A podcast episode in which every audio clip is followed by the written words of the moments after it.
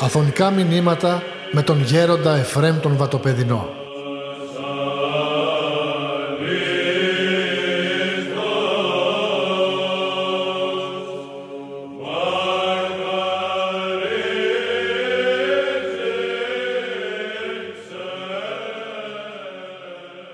Σκέφτηκα να ομιλήσω σε αυτή την ομιλία για την πνευματική πατρότητα κατά τον Απόστολο Παύλο.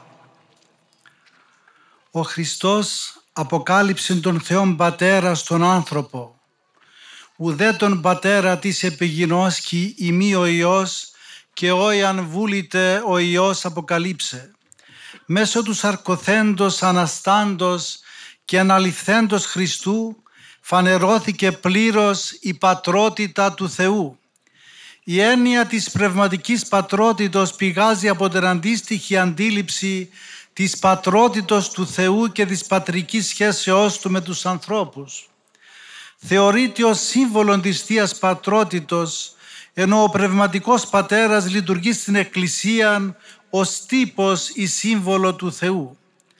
Από τον Θεόν Πατέρα προέρχεται πάσα πατριά εν ουρανής και επιγής, όπως τονίζει ο Απόστολος Παύλος στα πνευματικά του τέκνα τους Εφεσίους.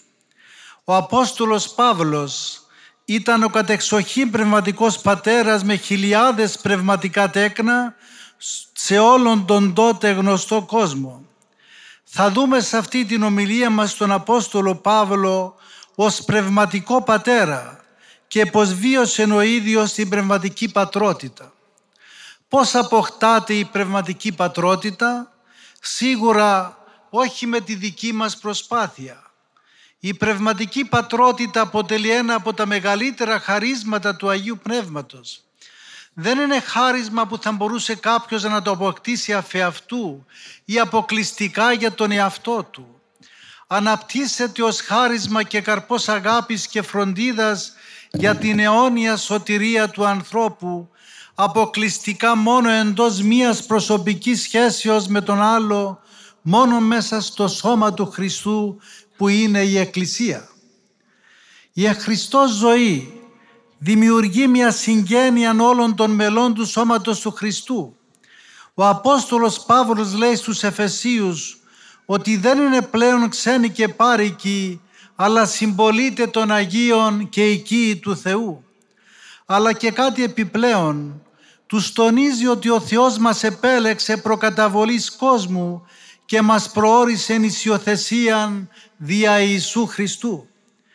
Την υιοθεσία προγευόμεθα μέσα στην οικογένεια του Χριστού, από αυτήν εδώ τη ζωή με την απαρχή του Πνεύματος, αλλά σε τέλειο βαθμό μετά το θάνατό μας και ιδιαίτερα μετά την Δευτέρα παρουσία του Χριστού, γι' αυτό και στενάζομεν υιοθεσίαν απεκδεχόμενη.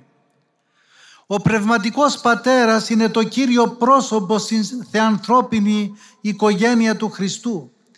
Πνευματικός Πατέρας μπορεί να γίνει αυτός που έχει καθαρθεί από τα πάθη, που αξιώθηκε θείου φωτισμού, αλλά κυρίως αυτός που έχει το χάρισμα της διακρίσεως των πνευμάτων, και μπορεί να γεννά πνευματικά. Δεν νοείται πνευματικός πατέρας δίχως πνευματικά τέκνα. Τονίζει ο Απόστολος Παύλος στους αγαπημένους του Κορινθίους. «Ου και ντρέπον ημάς γράφω ταύτα, αλλος τέκνα μου αγαπητά νου θετώ. Εάν γαρμυρίους παιδαγωγούς έχετε εν Χριστώ, αλλού πολλούς πατέρας, εν Χριστώ Ιησού δια του Ευαγγελίου εγώ ημάς εγέννησα δεν είναι το χάρισμα της διδασκαλίας της υψηλής διανοητικής γνώσεως που καταξιώνει τον πνευματικό πατέρα, αλλά το ότι μπορεί να αναγεννά πνευματικό στους ανθρώπους δια του Ευαγγελίου, δια των λόγων του Ευαγγελίου του Χριστού και της εκπορευμένης χάριτος της προερχομένης εξ αυτών. Η πνευματική πατρότητα εξαρτάται άμεσα από την προσωπικότητα του πνευματικού πατέρα. Ο πνευματικός πατέρας μπορεί να μην είναι πολιός γέροντας, να μην είναι καν κληρικός, αλλά κάποιος ενάρετος και υγιασμένος απλός μοναχός. Η πατρότητα δεν οφείλει να απηγάζει από την ιεροσύνη, Είναι χαρισματική και έχει προσωπικό χαρακτήρα. Το χάρισμα αυτό όμως αναπτύσσεται εντός της Εκκλησίας δια του Χριστού. Ο ίδιος ο Χριστός ο οποίος αποτελεί το πρότυπο της ιεροσύνης αναφερόταν τον Πατέρα του ως ανώτερό του όχι ως προς την ουσία της θεότητος αλλά ως προς το αίτιο. Ο Χριστός το έχει αναφέρει «Ο πατήρ μου μίζων μου εστί». Ο πατήρ είναι η πηγή και η αρχή της θεότητος, ο μόνος θεογόνος, ο μοναδικός αίτιος και για τον Υιόν και για το Άγιο Πνεύμα. Ίσως γι' αυτόν τον λόγο υπάρχει στους δυτικούς η έννοια της απολυτότητος της ιεροσύνης του Χριστού και γενικά της υπερτονήσεως της ιεροσύνης. Είναι μια συνέπεια της αιρετικής τους διδασκαλίας του Φιλιόκβε. Ειδικά στο κατά Ιωάννη Ευαγγέλιο φαίνεται η αναφορά και η εξάρτηση του Χριστού προς τον Πατέρα Του.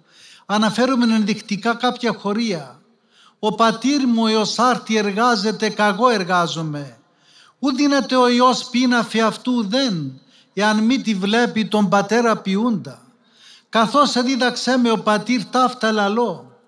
Επήρε τους οφθαλμούς αυτού εις των ουρανών και είπε «Πάτερ ελήλυθεν η ώρα». Η πνευματική πατρότητα είναι πάνω από τη χάρη της ιεροσύνης, όπως και ο Θεός Πατέρας είναι ανώτερος ως προς το αίτιο από τον Υιόν και Λόγο του Θεού. Έτσι και στην ιστορία της Εκκλησίας έχουμε μεγάλους πνευματικούς πατέρες που δεν είχαν την χάρη της ιεροσύνης, όπως ο Μέγας Αντώνιος, ο Μέγας Παχώμιος, ο Αβάσορ, που είχαν υπό την καθοδήγησή τους χιλιάδες μοναχούς, αλλά και ο Άγιος Αθανάσιος ο Αθωνίτης, ο Πατριάρχης του Αθωνικού Μοναχισμού, ήταν απλός μοναχός. Αυτοί που αναφέραμε δέχονταν την εξαγόρευση ακόμα και αρχιερέων. Ο Μέγας Αθανάσιος Αρχιεπίσκοπος Αλεξανδρίας είχε ως, είχε ως πνευματικό πατέρα του τον Μέγα Αντώνιο. Ο Άγιος Ιάκωβος ο Ευηροσκητιώτης που έζησε τον 16ο αιώνα αν και ήταν απλός μοναχός λάβανε την ευλογία και άδεια των αρχιερέων και εξομολογούσαν τους πιστούς.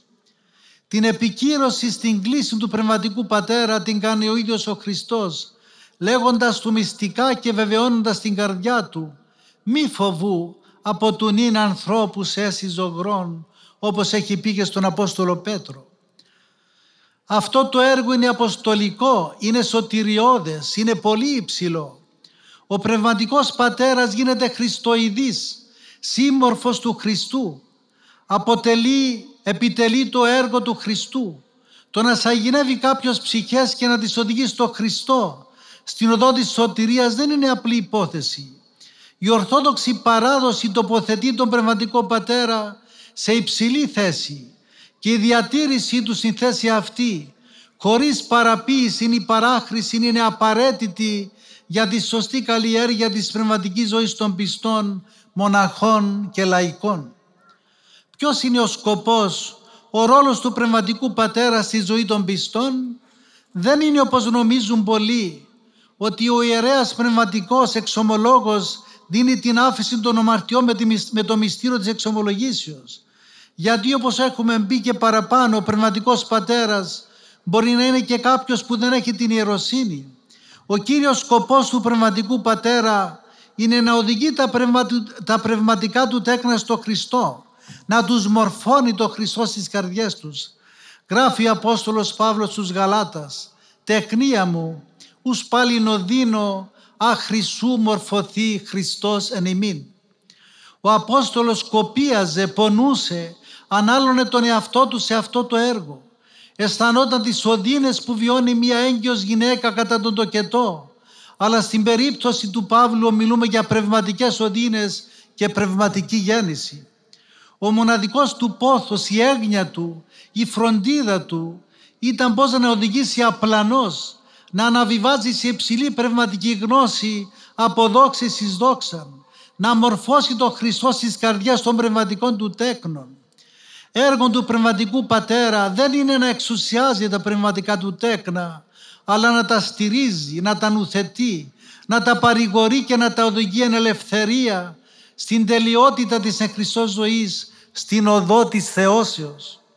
Να τους γνωρίζει και να τους προσφέρει τον Χριστό όπως γράφει ο Απόστολος Παύλος στα πνευματικά του τέκνα στους Κολασσαείς, όν ημείς καταγγέλλομεν, δηλαδή των Χριστών, νουθετούντες πάντα άνθρωπον και διδάσκοντες πάντα άνθρωπον εν πάση σοφία, ή να παραστήσουμε πάντα άνθρωπον τέλειον εν Χριστώ Ιησού. Θέλει ο Απόστολος να καταστήσει κάθε πνευματικό του τέκνον τέλειον εν Χριστώ. Μόνον τότε θα βρει ανάπαυση. Θεωρεί τον εαυτόν του ότι η Εκκλησία τον έχει θέσει σε αυτήν τη διακονία για να μπορεί να μεταδώσει, να αποκαλύψει το μυστήριο των αποκεκριμένων από τον αιώνων και από τον γενεών. Να κάνει γνωστό στα, στα πνευματικά του τέκνα, νουθετώντας και διδάσκοντας τα εν πάση σοφία, τι ο πλούτος της δόξης του μυστηρίου τούτου, που, που δεν είναι τίποτε άλλο παρά ο Χριστός εν ημίν ο Απόστολος Παύλος, όπως και κάθε πνευματικός πατέρας, πρέπει να έχει πνευματικό πλούτο, να έχει αποθέματα πνευματικά, για να μπορεί να δώσει και σε άλλους και κυρίως τα πνευματικά του τέκνα όταν κριθεί απαραίτητο. Γράφει στα πνευματικά του τέκνα που βρίσκονται στη Ρώμη ο Απόστολος «Επιποθώ γαριδίνη μας, ή να τη μεταδω χάρισμαν ημί πνευματικών εις το στηριχθήνε ημάς» θέλει, ζητά, επιθυμεί διακαώς να τους μεταδώσει πνευματικά χαρίσματα. Επιμένει στην εσωτερική νεχριστό ζωή. Τα πνευματικά του τέκνα να κρατιωθούν δια του πνεύματος αυτού εις τον έσω άνθρωπον κατοικήσε τον Χριστόν δια της πίστεως εν τες καρδίες αυτών. Δεν θέλει τα πνευματικά του τέκνα να μένουν στάσιμα ή να είναι αμέτωχοι της χάριτος του Θεού της εμπειρικής γνώσεως του Θεού. Θέλει να γνωρίσουν την υπερβάλλουσαν της γνώσεως αγάπη του Χριστού για να γεμίσουν τις καρδιές τους με αρετές και κάθε ουράνια ευλογία του Θεού να καταστούν πλήρης εις πάντο πλήρωμα του Θεού. Πνευματικός πατέρας γίνεται κάποιος συνειδητό μέλος του σώματος του Χριστού έχοντας μία προσωπική υπεύθυνη σχέση αγάπης με τα άλλα μέλη του ιδίου σώματος από τα οποία αναγνωρίζεται η πνευματική και πατρική ιδιότητα του προσώπου του. Η αναγνώριση αυτή λειτουργεί αμφίδρομα, ώστε μπορούμε να πούμε κατά κάποιον τρόπο ότι και τα πνευματικά τέκνα αναγεννούν τον πνευματικά τους πατέρα. Τρέφουν τέτοια αγάπη, εμπιστοσύνη και πνευματική οικειότητα με τον πνευματικό τους πατέρα ώστε και ο πνευματικός πατέρας κατά κάποιον τρόπο να τρέφεται από την αγάπη τους. Ο Απόστολος Παύλος ομολογεί ότι τα πνευματικά του τέκνα στη Γαλατεία βιώνουν και εκδηλώνουν τέτοια αγάπη προς Αυτόν, ώστε αν ήταν δυνατόν να θα έβγαζαν τους οφθαλμούς τους και θα τους προσέφερα σε Αυτόν. Ο Απόστολος Τίτος, πνευματικών τέκνων του Αποστόλου Παύλου μεταφέρει σε Αυτόν την επιπόθηση των οδυρμών, των ζήλων που έδειχναν τα πνευματικά τέκνα του Αποστόλου Παύλου στην Κόρνηθο για αυτόν, ώστε το γεγονός αυτό τον έκανε να χαίρεται και να καυχάται. Τα πνευματικά τέκνα υπακούν στον πνευματικό τους πατέρα με πολλή εμπιστοσύνη. Ποτέ δεν προτάσουν τη λογική αλλά την πίστη. Γίνονται μορίδια Χριστών. Όπως λέει ο Παύλος στα προσφυλή του πνευματικά τέκνα της Κορίνθου ή της δοκής σοφός είναι εν ημίν εν το αιώνι τούτο μωρός γενέστο ή να γέννηται σοφός. Γιατί με αυτόν τον τρόπο θα αποβάλουν την κακία και τα πάθη τους και θα ενδυθούν τον Χριστόν. Οφείλουν να εκφράζουν ευχαριστία και ευγνωμοσύνη προς τον πνευματικό τους Πατέρα γιατί αυτός τους κατέστησε μετόχους της Θείας Ζωής και Υιοθεσίας. Υπάρχει τέτοια ένωση μεταξύ πνευματικού πατρός και πνευματικού τέκνου που υπερβαίνει ακόμα και αυτήν τη σχέση των αρχικών γονέων με τα τέκνα τους. Σε πολλές περιπτώσεις μπορεί να χωρίζονται τοπικά λόγω μεγάλων αποστάσεων, όμως είναι ενωμένοι πνευματικά εν Χριστώ, με αρρίχτους και αιωνίους δεσμούς. Κοινωνεί ο ένας με τον άλλο στις θλίψεις και τις χαρές. Ο Απόστολος Παύλος γράφει ότι οι θλίψεις του γίνονται η δόξα των πνευματικών του τέκνων. Ο ίδιος γίνεται θυσία για να ζήσουν τα πνευματικά του τέκνα. Χαίρον της παθήμασή μου υπέρ ημών. Αυτό είναι το χαρακτηριστικό του πνευματικού πατέρα. Η ανιδιοτέλεια σε όλες τις διαθέσεις του, τις κινήσεις του, τις ενέργειές του κενώνει τον εαυτό του, κατεβαίνει στον άδειν, ασθενή, βιώνει τον θάνατο για να ζήσουν τα πνευματικά του τέκνα. Εύχεται να γίνει ανάθεμα από του Χριστού υπέρ των αδελφών του, των πνευματικών του τέκνων. Θυσιάζεται ποικιλοτρόπως για να ενδυναμωθούν, να καταρθιστούν πνευματικώς τα πνευματικά τέκνα του. Ο Απόστολος Παύλος ομολογεί για τους πεφυλμένους του Κορινθίους. Χαίρομαι γάρ όταν εμείς ασθενόμεν, εμείς δε δυνατοί είτε, τούτο δε και ευχόμεθα την ημών κατάρτιση. Επίσης στους Κολασσαείς λέγει, νυν χαίρον της παθήμαση μου υπέρ ημών και ανταναπληρώ τα υστερήματα των θλίψεων του Χριστού εν της αρκή μου. Αυτή η χαρά που έχει ο Απόστολος Παύλος να θλίβεται για τον Χριστόν χάρη των πνευματικών του τέκνων προέρχεται από την εμπειρική γνώση που έχει αποκτήσει ότι οι θλίψεις για τον Χριστόν είναι και η δόξα του Χριστού. Ο Σταυρός του Χριστού είναι η δόξα του Χριστού. Γι' αυτόν προτρέπει και ομολογεί για τους Φιλιππισίους ότι ημίνε χαρίστην το υπέρ Χριστού ου μόνον το εις αυτόν πιστεύει αλλά και το υπέρ αυτού πάσχει. Το χάρισμα της διακρίσεως όπως προαναφέραμε είναι απαραίτητο για τον πνευματικό πατέρα. Τότε και μόνον κάνει σωστή διάγνωση της πνευματικής καταστάσεως του πνευματικού του τέκνου. Έτσι βοηθά με κάθε τρόπο στην πνευματική καρποφορία, αξιοποιώντας το χάρισμα του καθενός. Σκοπός της πνευματικής καθοδήγησης δεν είναι ο πιθαναγκασμός του πιστού, αλλά η καθοδήγησή του μέσα στο πνεύμα της εν Χριστώ ελευθερίας. Μόνον όταν διασφαλίζεται η ελευθερία των ανθρώπων γεννιούνται υγιή πνευματικά τέκνα, ολοκληρωμένα πρόσωπα. Στους Γαλάτας ο Απόστολος Παύλος συστήνει «Τι ελευθερία ουν, ή ο Χριστός ημάς ελευθέρωσεν, στήγεται και πάλι ζυγοδουλία ενέχεστε και μη πάλι ζυγοδουλία ενέχεστε. Δεν θέλει τα πνευματικά του τέκνα να αισθάνονται ότι καταπιέζονται, ότι βρίσκονται υπό ζυγοδουλίας, αλλά ελεύθερα να αγωνίζονται τον καλόν αγώνα, ελεύθερα να υπακούν στις εντολές του Θεού και του πνευματικού τους πατέρα. Ο πνευματικός πατέρας είναι ο χαρισματικός μυσταγωγός στη ζωή του πνεύματος. Σκοπός της πνευματικής ζωής είναι η απόκτηση του Αγίου Πνεύματος. Γι' αυτό εξάλλου λέγεται και πνευματική ζωή.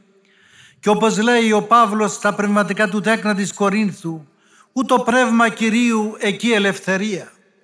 Δεν μπορεί να γίνει κάποιος πραγματικά ελεύθερος, να αισθανθεί η ελευθερία από τα πάθη, εάν δεν ενεργεί το Αγίον Πνεύμα μέσα στην καρδιά του.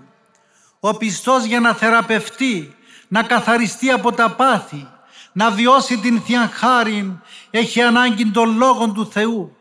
Ο Λόγος του Θεού, όπως λέγει ο Απόστολος Παύλος, είναι ενεργής και τομότερος υπερ πάσα μάχερα δίστομων και δεικνούμενος άχρημερισμού ψυχίστε και πνεύματος, αρμόντε και μυελών και κριτικός ενθυμίσεων και ενιών καρδίας.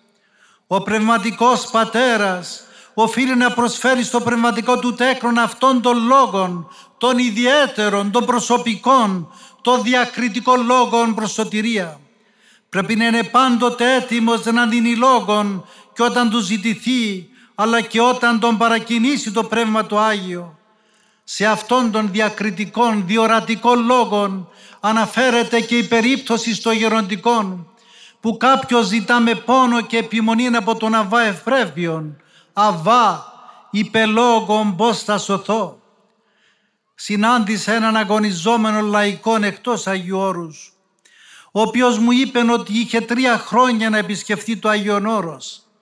Αλλά αυτά τα τρία χρόνια το συντηρούσε πνευματικά ένας λόγος που του είχε πει τότε ένας Αγιορείτης μοναχός.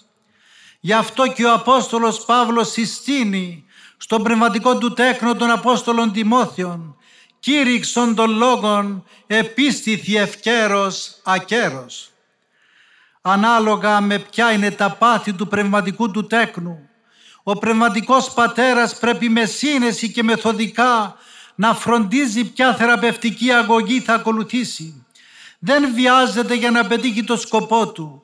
Γράφει ο Απόστολος Παύλος σε κάποια πνευματικά του τέκνα που ακόμα βρίσκονταν σε νεπιακή πνευματική κατάσταση. Γάλα ημάς επότισα και ου βρώμο, ου πογαριδίναστε, αλλούτε έτεινην δίναστε.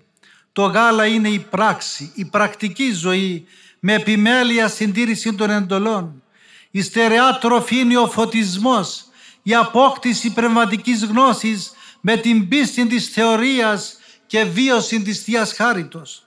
Ο στόχος του και η επιθυμία του ήταν να αναβιβαστούν, να με θηλυκιωθούν όλα τα πνευματικά του τέκνα εις άνδρα τέλειων, εις μέτρων ηλικίας του πληρώματος του Χριστού.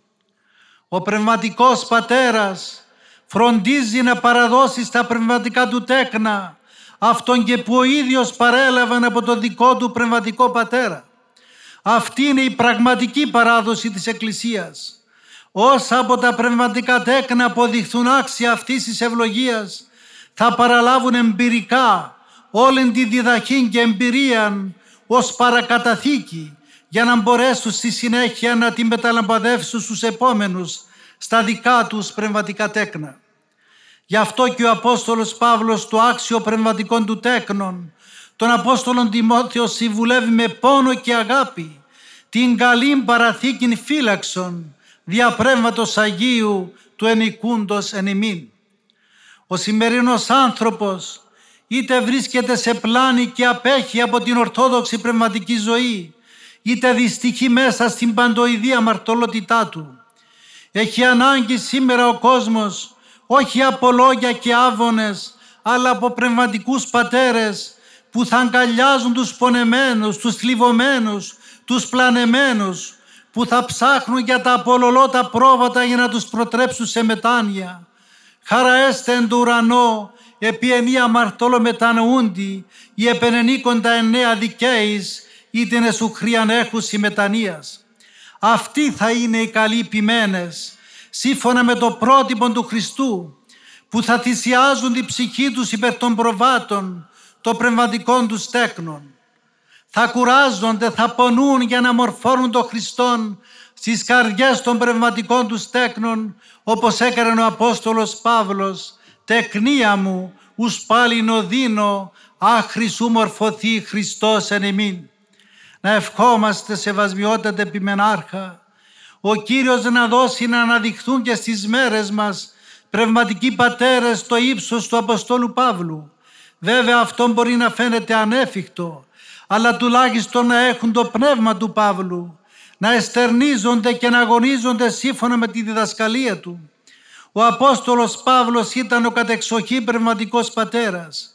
Εμείς είτε είμαστε πνευματικοί πατέρες, είτε πνευματικά τέκνα, ας γίνουμε μιμητές του όπως και αυτός του Χριστού, καθώς έλεγε στα αγαπημένα του πνευματικά τέκνα τους Κορινθίους, «Μιμητέ μου γίνεστε καθώς καγώ Χριστού». Αμήν.